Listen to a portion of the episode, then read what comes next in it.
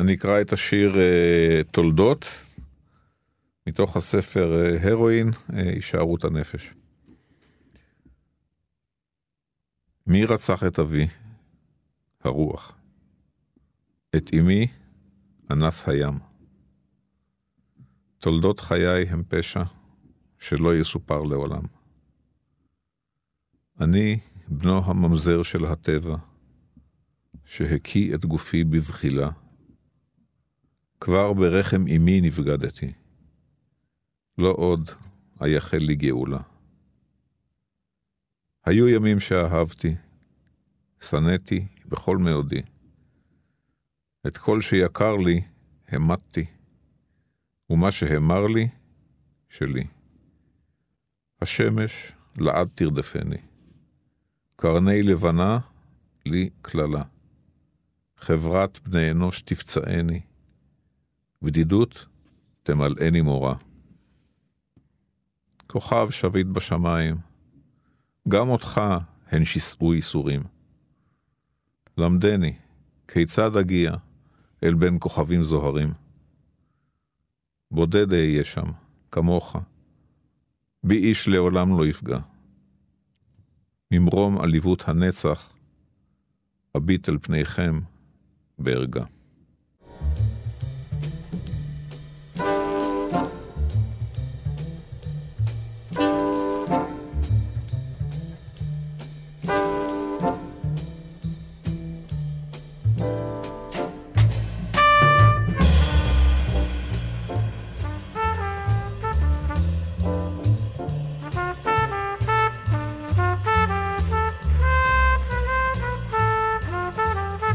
שלום, אה, ברוכים וברוכות הבאות לברית מילה, תוכנית שיחות עם המשוררים. אני שלומי חתוקה, מראיין היום את המשורר תמיר גרינברג. לרגל ספרו בחסד, הספר שיצא לאחרונה, אבל גם לרגל זכייתו הטריה בפרס יהודה מיכאל לשירה, מזל טוב. תודה רבה. מזל טוב. אז שלום וברכה, תמיר, אה, אתה יודע, אה, נראה לי שאתה לא, לא, לא, לא מכירים באמת את ה... בוא נגיד, את, ה, את הביוגרפיה שלך כל כך, כי איך שהתחלת קודם לספר, אני חושב לא. שהציפו אותי מחשבות שלא לא היו עוד. לא מכירים בכלל, למה שיכירו? כן, זאת אומרת, כן. הביוגרפיה שלי, עניין שלי, פרטי. לא, זה מעניין לפעמים, אתה יודע, מאיפה הוא מגיע המשורר, ו...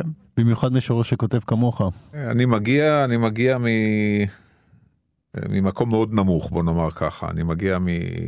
גדלתי בסביבה לא טובה בילדותי. באופן שזה עד כדי כך משפיע או מעצב חיים? חד משמעית, זאת אומרת, זה... אני גדלתי בעוני מרוד, אין מילה אחרת, ברמה של רעב ללחם, ובלי מיטות בבית. וואו. זאת אומרת, ברמה כזאת. זה מעצב זהות לטוב ולרע. זאת אומרת, אתה יודע, הילדות היא מצד אחד חותכת אותך ומותירה בך צלקות, מצד שני היא מבשלת, מבשלת אותך ומעניקה לך ברכות. זה מה שמעניין אותי, איך לקחת את, את הראייה הכפולה הזאת, כי, כי באמת ניכרת גם בשירה שלך. אפרופו, בכלל, אתה מדבר על עוני מרוד, אתה יודע, העוני מרוד והשפע הזה היום שאתה, שאתה מגיע אליו, גם בכתיבה, וגם העולם הזה שנהיה עולם של שפע בקלי קלות. זה חתיכת שינוי. אני, אני לא לוקח את הדברים האלה מובנים מאליהם, אתה יודע, זה תמיד נראה לי משהו מאוד מאוד יוצא דופן, השפע הזה. כשאתה גדל בעוני, יש שתי אפשרויות. או שאתה אומר לעצמך, כשאני אהיה גדול, אני אהיה עשיר ויהיה לי כל מה שאני רוצה, או שאתה אומר לעצמך, אין לי הרבה ואני לא צריך יותר מזה. ולמזלי אני גדלתי בדרך השנייה, זאת אומרת, ראיתי שאין לי הרבה, אבל הייתי די שמח בחלקי. ולא התקנאתי מעולם באנשים אחרים, ולא אמרתי למה שפר מזלם או למה אין לי, לא, היו לי הרבה ספרים. זה היה לי המון בילדות. ואני חושב שיהיה נכון להגיד שקראתי את חיי בילדותי יותר מאשר חייתי אותם. וזה די היה לי. עם זה אני יכול להזדהות. כן. זה, אני, לא יודע אם שיחקתי יותר כדורגל או קראתי יותר ספרים, אני חייב לומר את האמת. אני חד משמעית קראתי יותר ספרים, כן. אני זוכר את עצמי, הולך לספרייה, לוקח שני ספרים, יושב על המדרגות, קורא, קורא, קורא, קורא, גומר את הספרים, מחזיר לספרנית, מחזיר כן, לספרנית, כן, כן. קורא שוב, לוקח ככה עד שנסגרת הספרייה, ואז הולך הביתה, ובדרך הראש שלי נעוץ בספר, וזהו, זו הייתה ילדותי. טוב, לאחרונה יצא ספר בחסד, כל השירים עד כה, בהוצאת הקיבוץ המאוחד. כן, אני שמח מאוד, חייבים לציין, כן. שהספר יצא לאור עם uh, עבודה מאוד מאוד מסורה של uh, דן מירון, שכתב את אחרית הדבר המאוד מעשירה ומעמיקה, ועם עבודה מאוד מסורה של ארז שווייצר, שהוא לקח את התואר הצנוע של הביא לדפוס, אבל הוא עשה הרבה יותר מזה. ואת העטיפה עיצב דוד בן הרע שעשה פה עבודה יותר יוצאת מן הכלל לטעמי. אני רוצה קצת לתאר, הספר הזה הוא בעצם שלושה ספרים. כן. שנכתבו לאורך 20 שנה, אם אנחנו, אתה יודע, קצת מעגלים את זה, נכון? 30. 30, סליחה, מעגלים את זה ל-30 שנה. קודם כל, זה המון, זה המון זמן, ואתה כותב בהבלחות, נכון? הספר הראשון, דיוקן עצמי, קוונט וחתול מת 1993, על הנפש הצמאה בשנת 2000, והרואין הישארות הנפש מ-2017. נכון. יש פה כמעט מרווחים גבוהים, זה כמעט סדרה, אתה יודע. ב-2010 יצא לאור המחזה חברון, שהוא לא, לא נחשב כספר שירה, למרות שהוא כתוב בשפת שירה, הוא כן, מחזה כן, שירי. כן. זאת אומרת, אז הוא הספר הרביעי שהתלבטנו אגב אם אה, להכליל פה גם מחזות בספר, כן או לא, ובסוף החלטנו שלא. באופן כללי אני כותב לאט.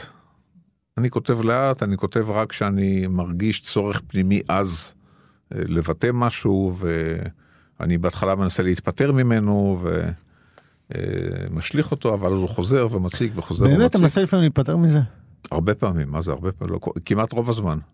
כן, כן, כי אם זה לא מספיק אה, ידחף אותי, אז uh, סימן שאני מתאמץ לכתוב שיר ואני לא באמת צריך לכתוב את השיר הזה. זאת אומרת, אני לא, אני וואו, משתדל. כן, אני מבין מה אתה אומר, אני מבין מה אתה... זה תמיד היה ככה?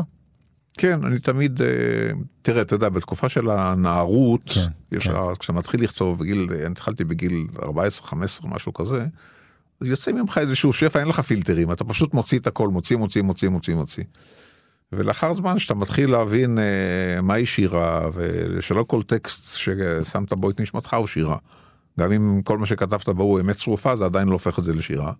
אז אחרי שאתה מתחיל להבין מה, מה המשמעות של השירה מבחינה אה, תרבותית, חברתית, אומנותית, רוחנית, המילה הכי גבוהה, הכי חשובה, רוחנית, מה המשמעות הרוחנית של המילה שירה, אז אתה לא רוצה לכתוב, אבל אני לא רוצה לכתוב דברים ש... יש לפעמים איזה קושי לעמוד במטרה הזאת שאתה מציב לעצמך. אתה פחד מזה שמשהו יברח לך, לבין, אתה אומר לא, לא, לא. זה גם מצריך עמדה של, אה, של משמעת.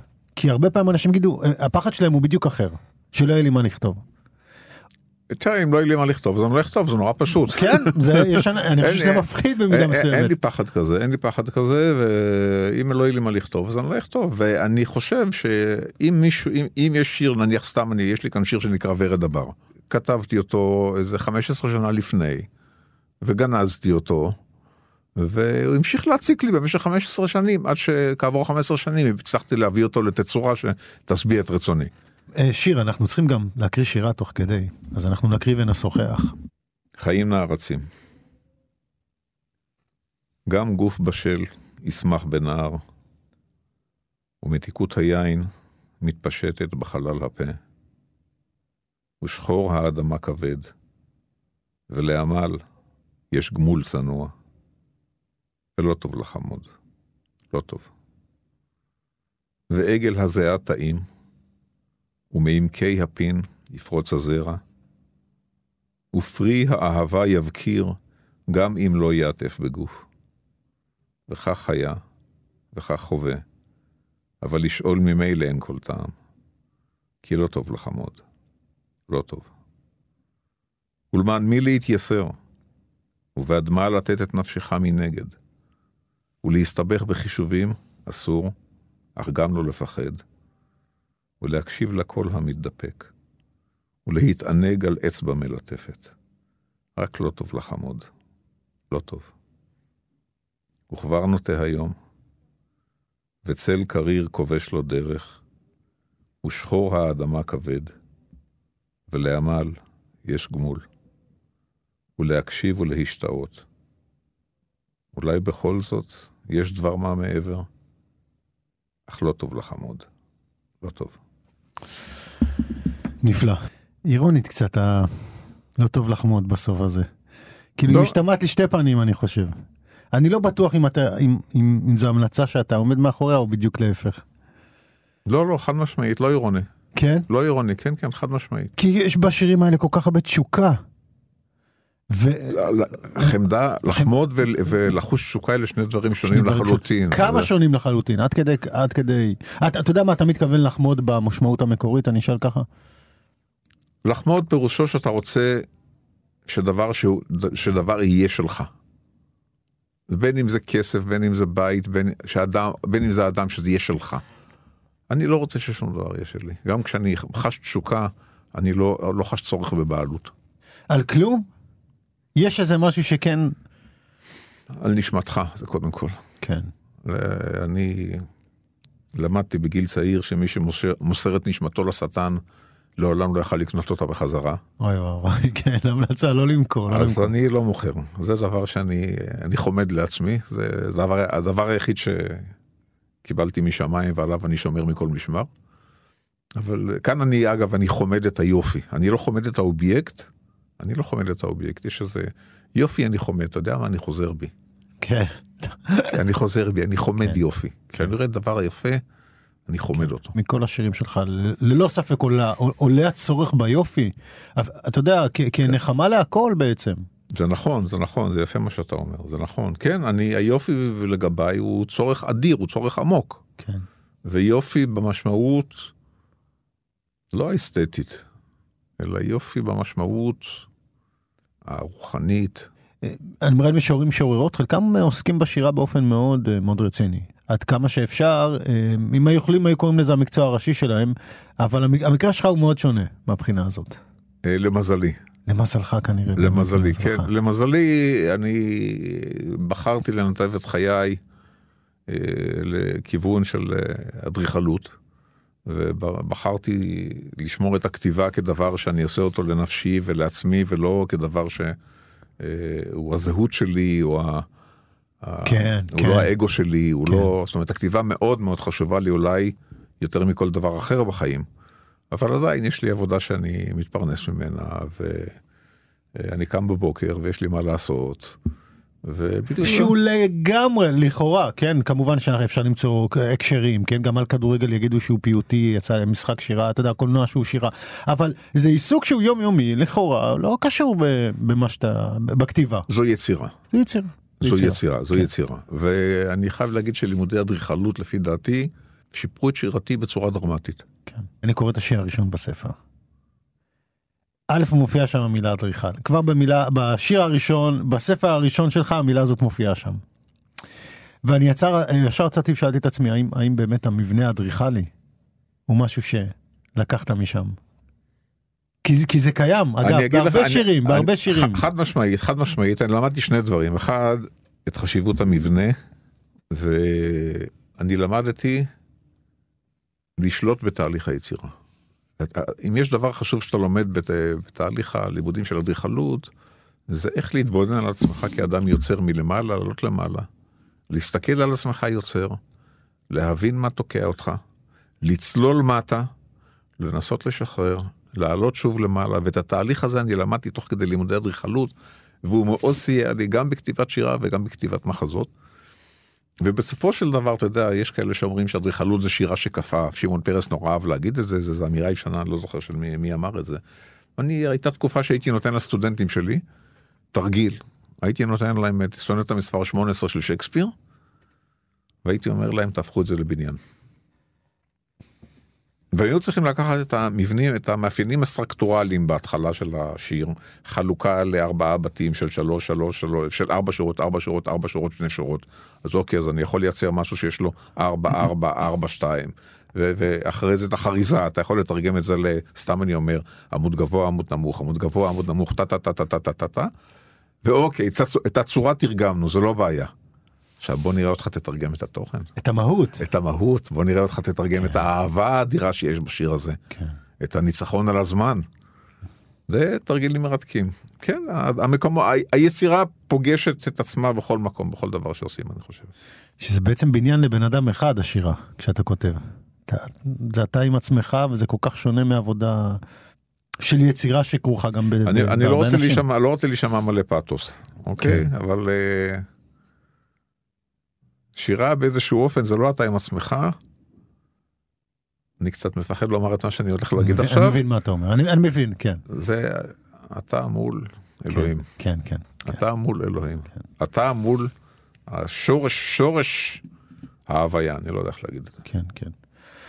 אנחנו מדברים שיחה חופשית וכל בדרך כלל אנחנו מתרכזים בתוכנית הזאת בספר.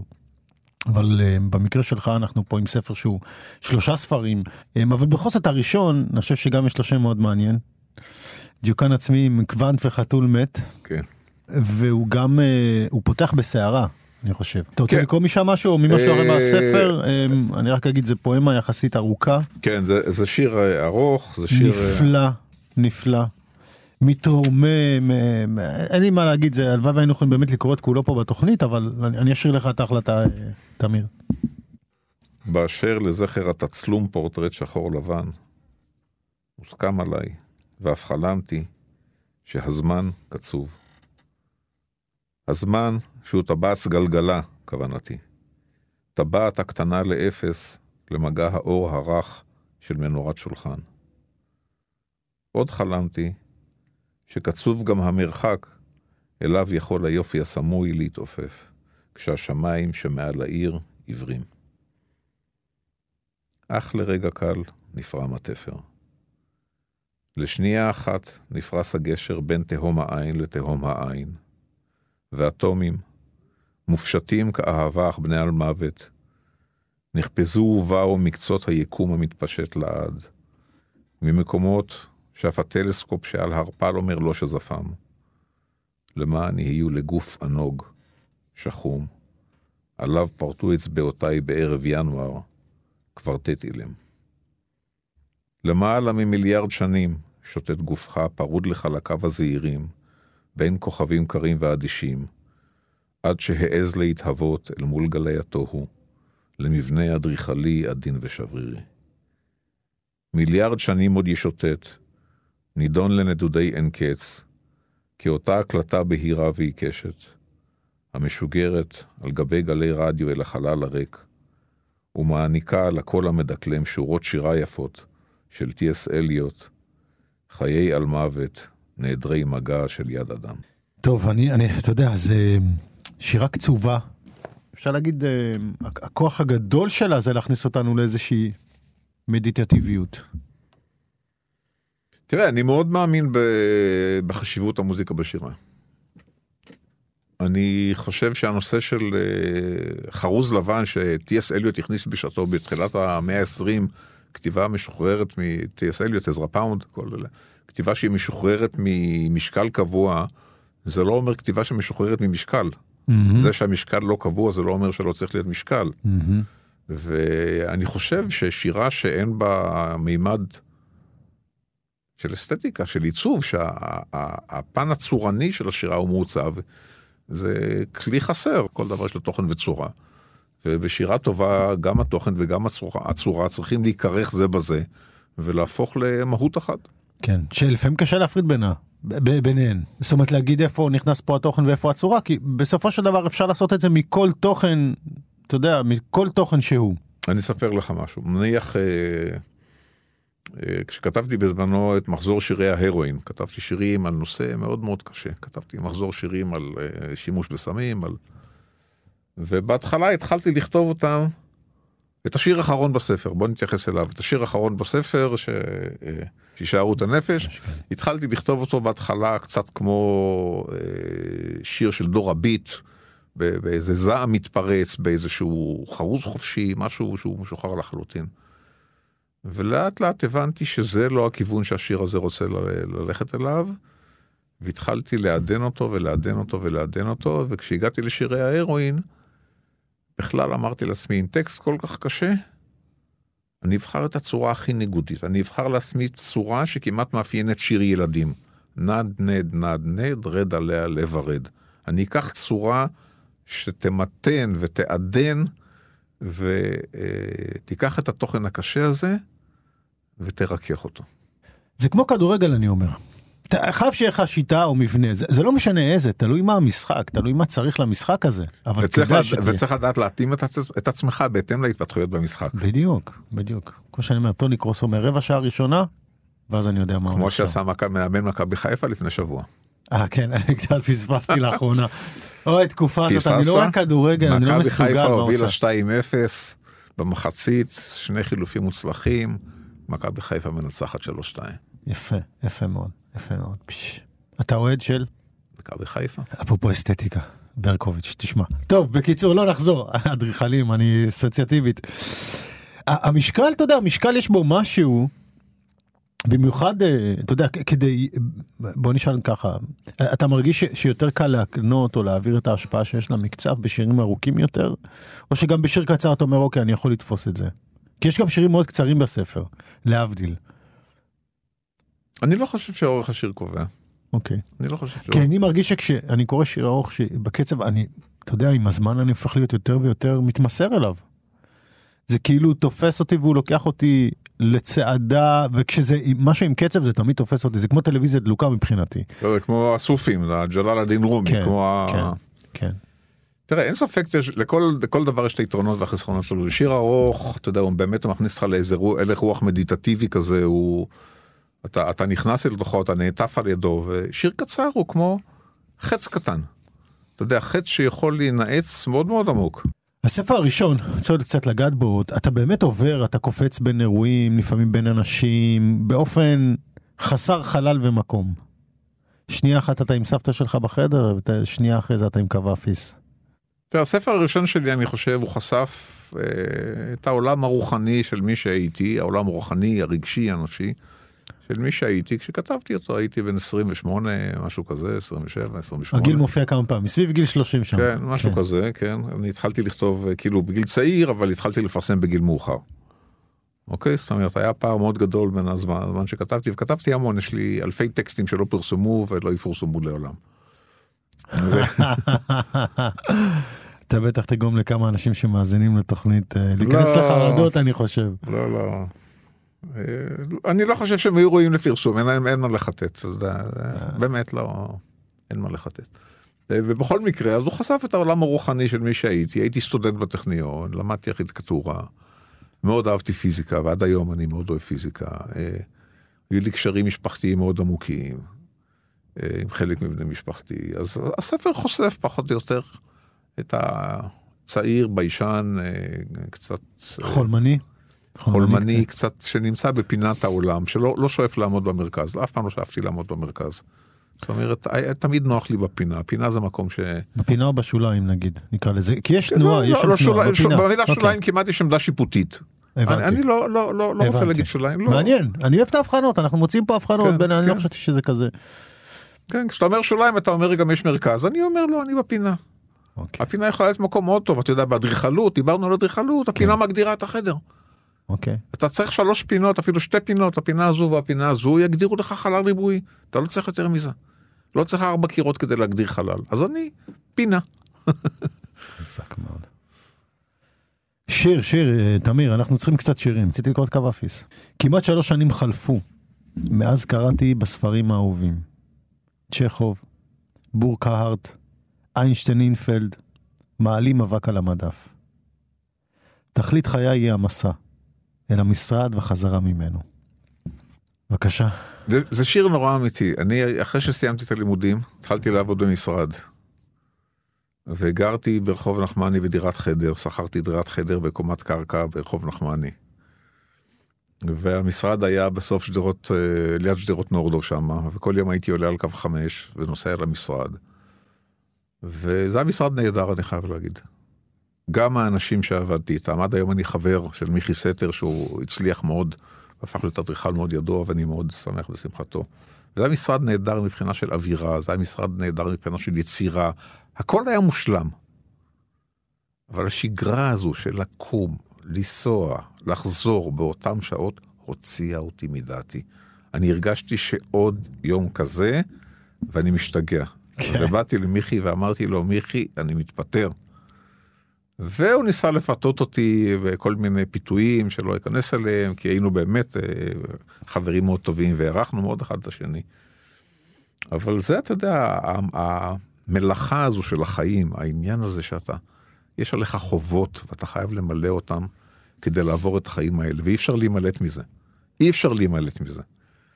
אז זה, זה איזשהו שיר על זה, אבל בסופו של דבר, אתה יודע, כשאתה מתבגר קצת, והיום אני יותר מבוגר, אני חושב שבאיזשהו מובן, יש גם הרבה ברכה בחובות האלה. Mm-hmm. כי הם מעניקים, מעניקים לך איזושהי מסגרת של משמעות. איך פתרת את זה? הרי בכל זאת נשארת... לא היה לי שקל בכיס. והתפטרתי. ועדיין היית צריך אבל לעבוד בעבודות לא מהסוג לא הזה. לא היה לי מושג מאיפה אני אביא את השכר דירה הבא. לא היה לי שמן של מושג, והנה, אלוהים זן ומפרנס את כל יציריו, וברוך השם. קדימה, של... תורך. טועה. טועה מי שסבור שהפה נועד לנשיקה. הפה נועד שיאספו ממנו את הריר בסקשן, שיצמידו אליו מסכת חמצן, שיתחברו דרכו אל הריאות בטובוס. טועה מי שסבור שהיד נועדה לצייר. היד נועדה שתחדור אליה מחט האינפוזיה או ב-12, שימדדו בה לחץ דם, שיקבעו אותה אל הדפנות, אל דפנות המיטה בתחבושות אלסטיות. טועה מי שסבור שהעיניים נועדו לראות להק ציפורי מתעופף מעל אנטנה רופפת.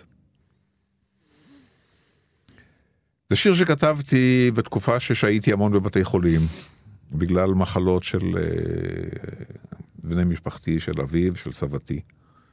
והכל היה דרך הפרספקטיבה של, אתה רואה מה, איך הגוף הוא גוף פיזי שהכל חודר אליו ועושים עליו מניפולציות ו...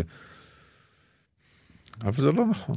הפה נועד לנשיקה. כן, ברור, ברור שזה שיר. לא, לא, לא, כן, בסדר, כן, ברור. כן, אבל האמת... קצת אני כועס על עצמי שכאילו הגעתי לכזאת קיצוניות, אתה מבין? לא, אני, תשמע, צריך לתת למקום להכל. כן, כן. צריך לתת מקום, אני חושב נכון. שאני דווקא... יש את הרגעים המרים, המרים, והמילה הזאת מופיעה בספר פה ושם, שגם להם צריך להיות את המקום הזה של הביטוי, ואתה יודע. חד משמעי, חד משמעי כן. וגם ברגעים כן. המרים, מגיע לי לקבל נשיקה. כן. ואלה שמות, אתה קורא בשיר אחר כך, ואלה שמות. ואלה שמות ההמצאות המופלאות שהעניקה לי המאה ה-20. מכניקת הקוונטים, ללמד שאהובי איננו אלא פרי געגועי.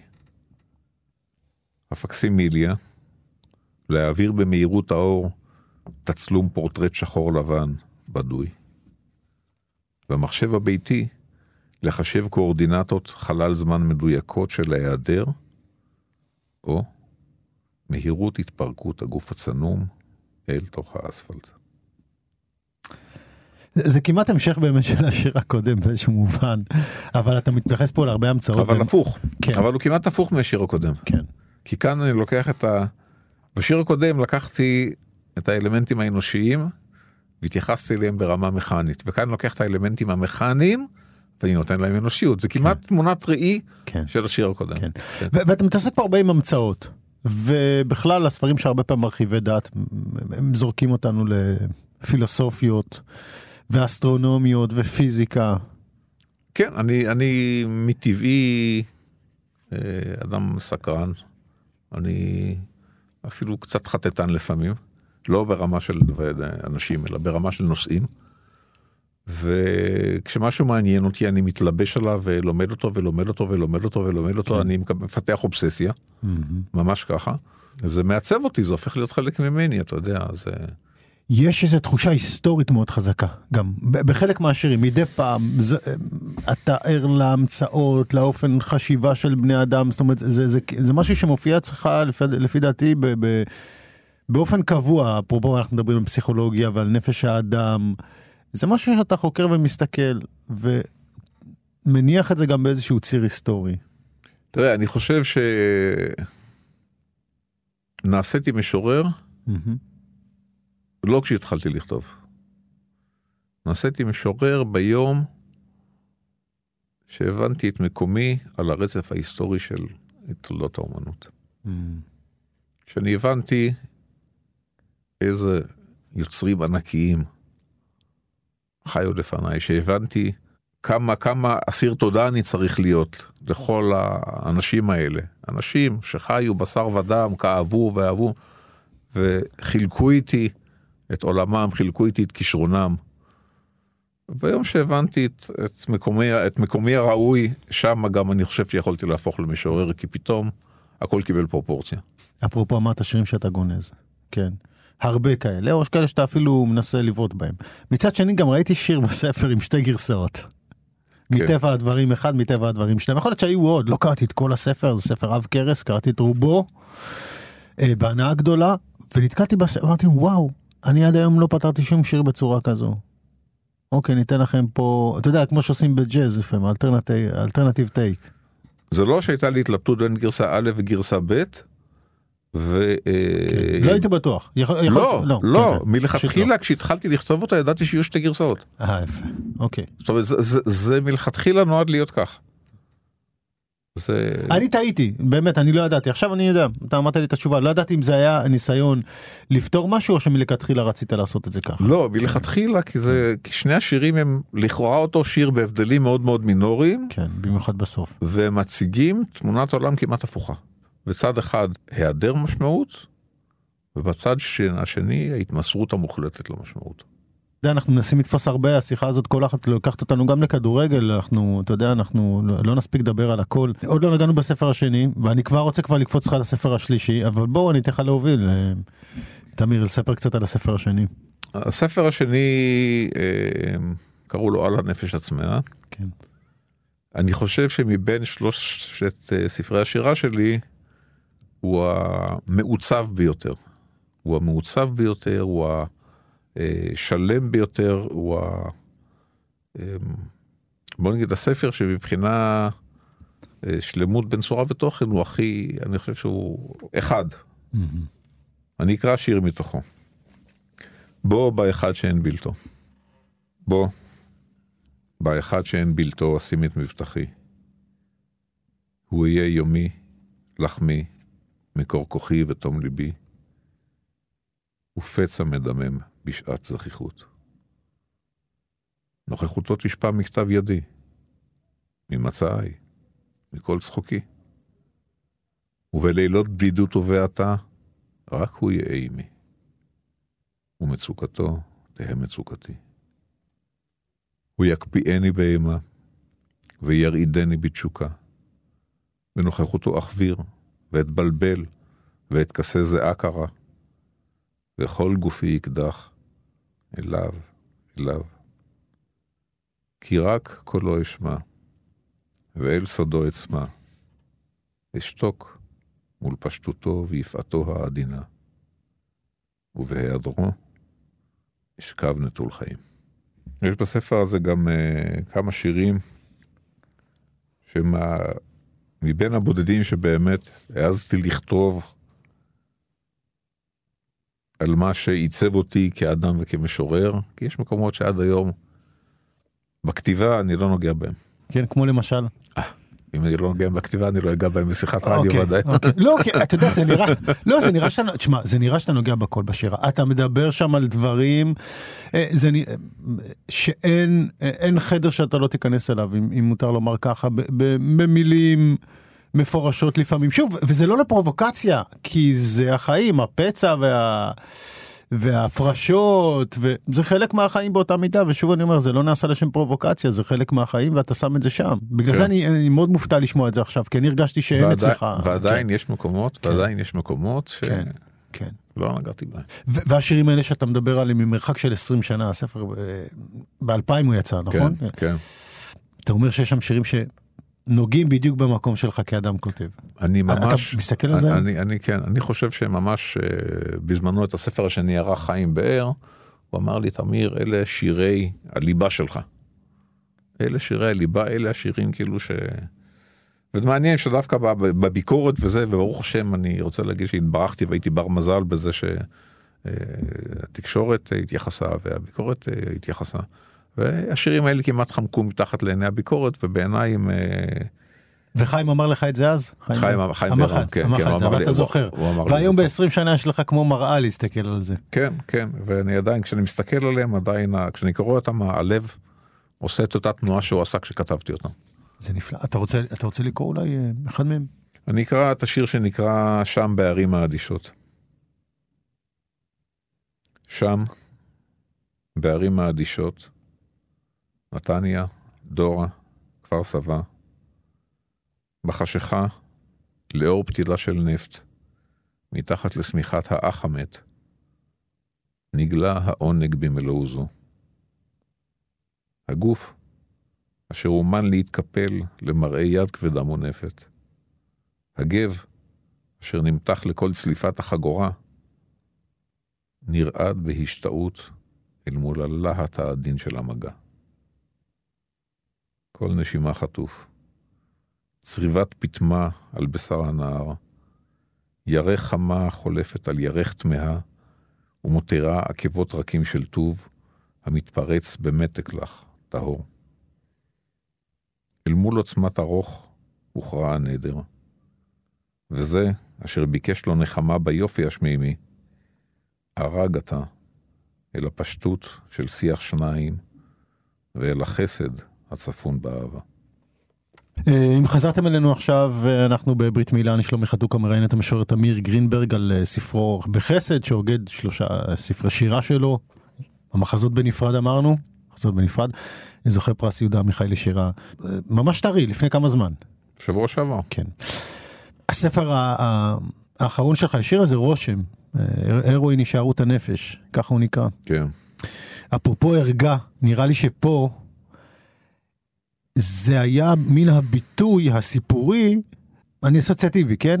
כאילו הוא היה הכי אה, בולט באופן שהוא מממש את דברים שאתה מדבר עליהם, כמו ערגה וכיסופים, אפרופו השיר שקראת עכשיו, והיופי, זה כמו סרט, אתה מבין מה אני אומר? זה היה ממש כמו איזה מחזה של תשוקה וכאב, והמקומות הכי קשים, כמו, כמו סיפור, זה כבר לא היה לכתוב על, זה היה ממש זה.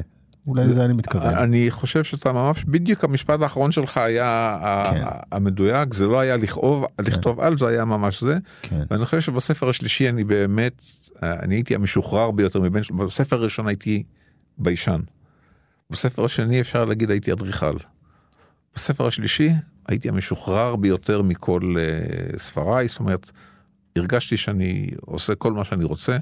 אתה יודע, יש אדריכל שקוראים לו פרנגרי. ואני קצת סוטה אה, הצידה, אבל אה, זה סיפור יפה. ופרנק גרי הוא היום נחשב לאחד האדריכלים הגדולים בעולם, אם לא האדריכל.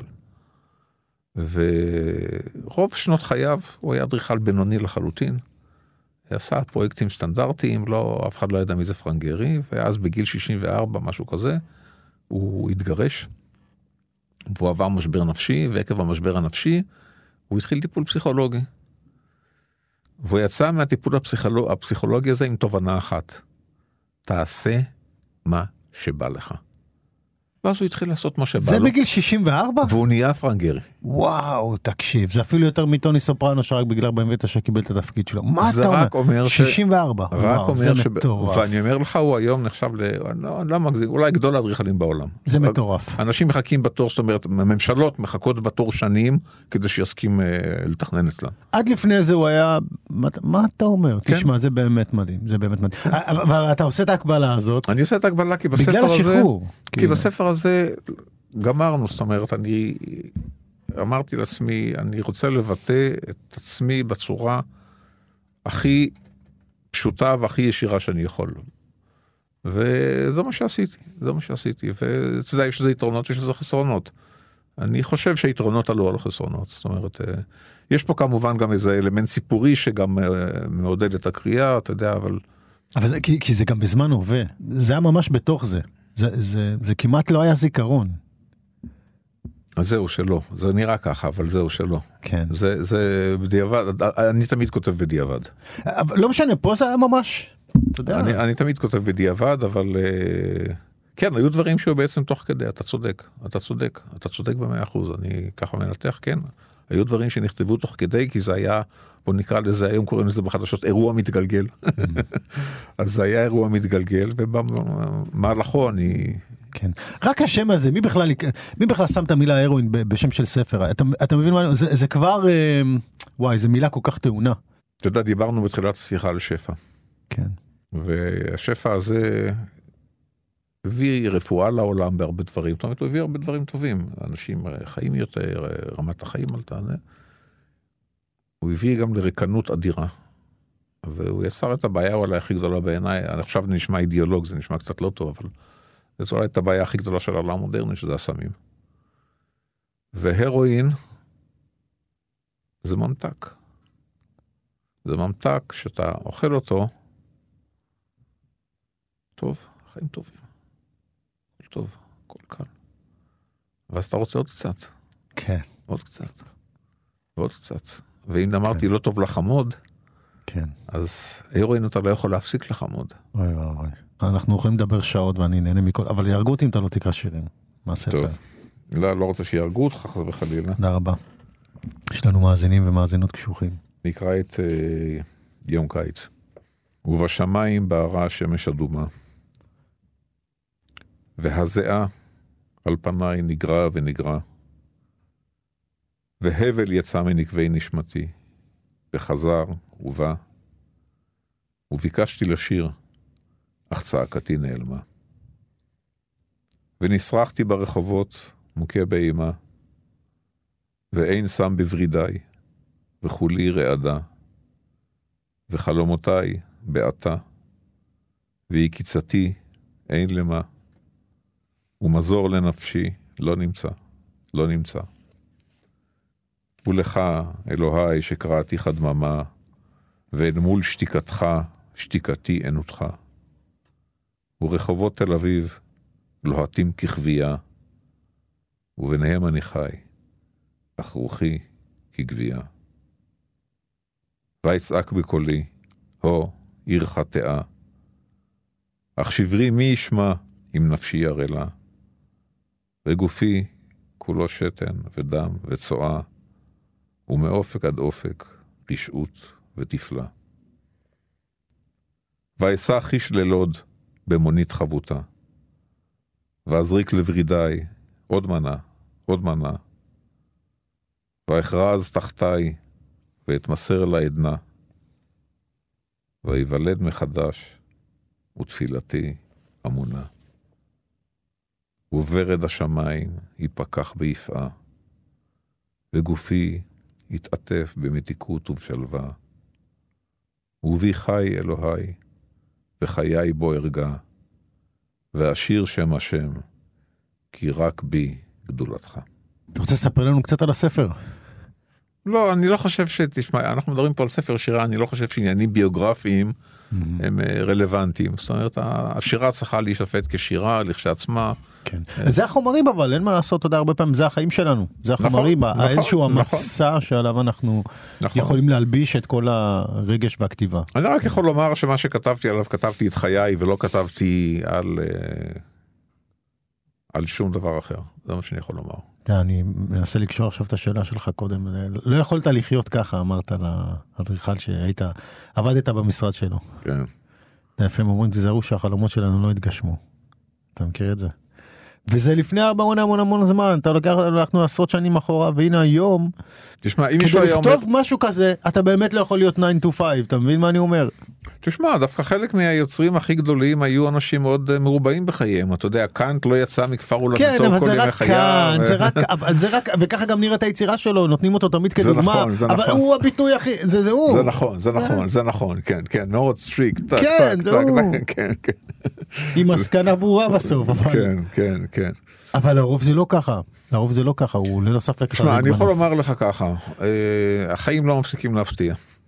כן. ואני יכול לומר לך, בלי להיכנס לפרטים, שהנה היום אני בן 62, ואני מופתע היום יותר משהופתעתי אה, אי פעם, ואנחנו אף פעם לא יודעים לאן החיים ייקחו אותנו. וזה דבר מאוד טוב ומשמח. לפעמים לוקחים אותנו למקומות לא טובים, אבל זה גם חלק מהקיום שלנו. והחיים לקחו אותי למקום שהיו בו הרבה כאב והרבה מצוקה.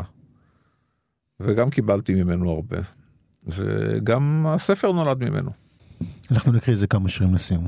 אוקיי. Okay. בסך הכל זו הייתה שיחה גם מאוד uh, פתלתלה, מאוד פתלתלה, זה לא פשוט uh, בשביל כל כך הרבה שירים למצוא את השביל, אני אמרתי, אנחנו לא, אני בטוח לא, לא אוכל לתכנן יותר משאלה אחת קדימה.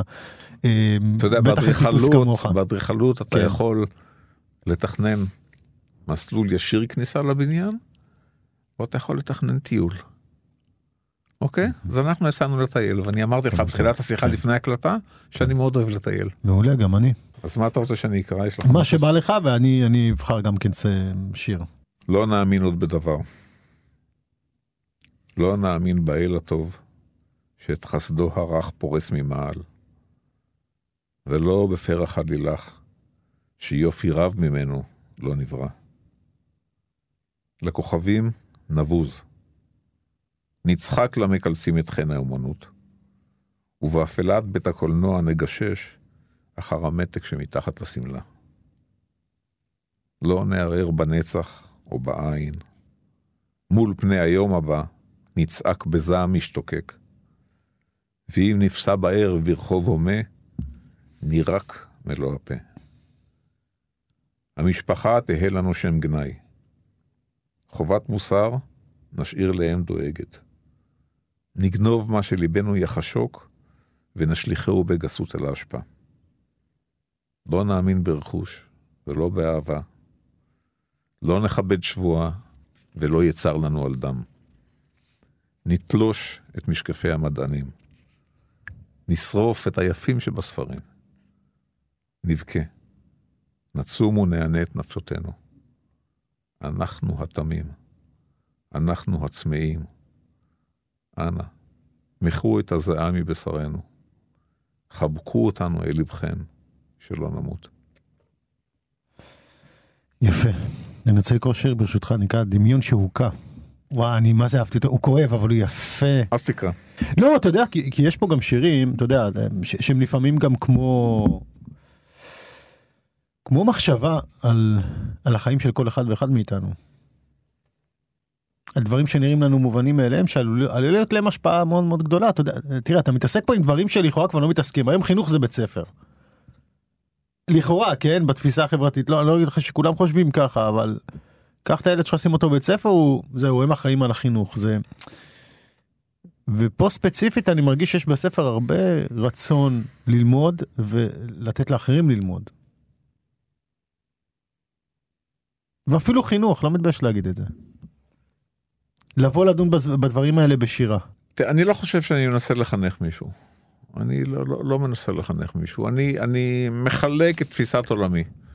אתה יודע, גם כשאני, ולימדתי הרבה שנים, אז גם כשלימדתי, אמרתי... על זה אני מדבר, על זה אני מדבר, תמיר זה כבר לא קיים היום. תמיר זה כבר לא קיים היום, אני אגיד לך, יש אמירה של ג'וש שאני מאוד אוהב. הוא אומר, אל, אל, אל תקשיבו רק לדברים שמה שהבן אדם אומר, יותר חשוב הבן אדם.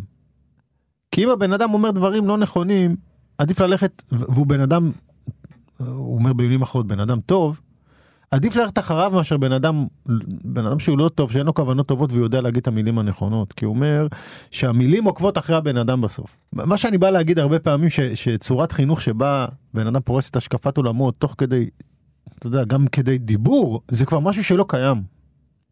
זה עצוב. כן, כן, בגלל זה, אני, בגלל זה אני כן אוהב את השירים האלה ש, שבאיזשהו מקום... אתה יודע, זה מעניין, אני קצת לוקח את זה הצידה, דיברנו על דרך טלטלה, ממש לפני שבועיים היה לנו דיון בוועדה, בהנהלה האקדמית של שנקר, כן. היה לנו איזה דיון האם תפקידנו ללמד או גם לחנך. והתפיסה שלי היא שאנחנו מקבלים סטודנטים שהם כבר בגיל שאנחנו לא יכולים לעצב אותם. הם לא יימנעו מלעשות מעשה כי אנחנו לימדנו אותם שהמעשה הזה הוא פוי. אנחנו כן, תפקידנו כן ללמד אותם את, המשמע, את המשמעות המוסרית של כל מעשה שהם עושים. הם חייבים להבין שלכל מעשה שהם עושים, יש משמעות מוסרית, והם יבחרו אם לעשות אותו או לא לעשות אותו. הבחירה היא שלהם. ואני חושב שגם בספר אני לא מנסה לחנך. זה אני, אני, אני, לא, כן. אני לא דיברתי על זה ככה, אני אמרתי, אני, כן. אני מתנצל אם זה נשמע ככה. לא, לא, זה לא נשמע, לא, לא. אני אתן לך דוגמא, את השיר הזה שרציתי לקרוא, דמיון כן. שהוכה. דמיון שהוכה לא ימריא עוד. חיוור יהלך ברחוב הצוהל ובקול מרוסק, יתיז בין שיניו, איוולת, איוולת. מה יראה כשיביט ברקמת העלה הדקיק? איזו רוח תרעיד את גבו בשוכבו לבדו. אי אז ייזכר בקלישות, סער בו דבר מה. בלהט טבע את הלא יאמן, ובהבל חיוך לחדו. כשקרא לה רוח, נאותה.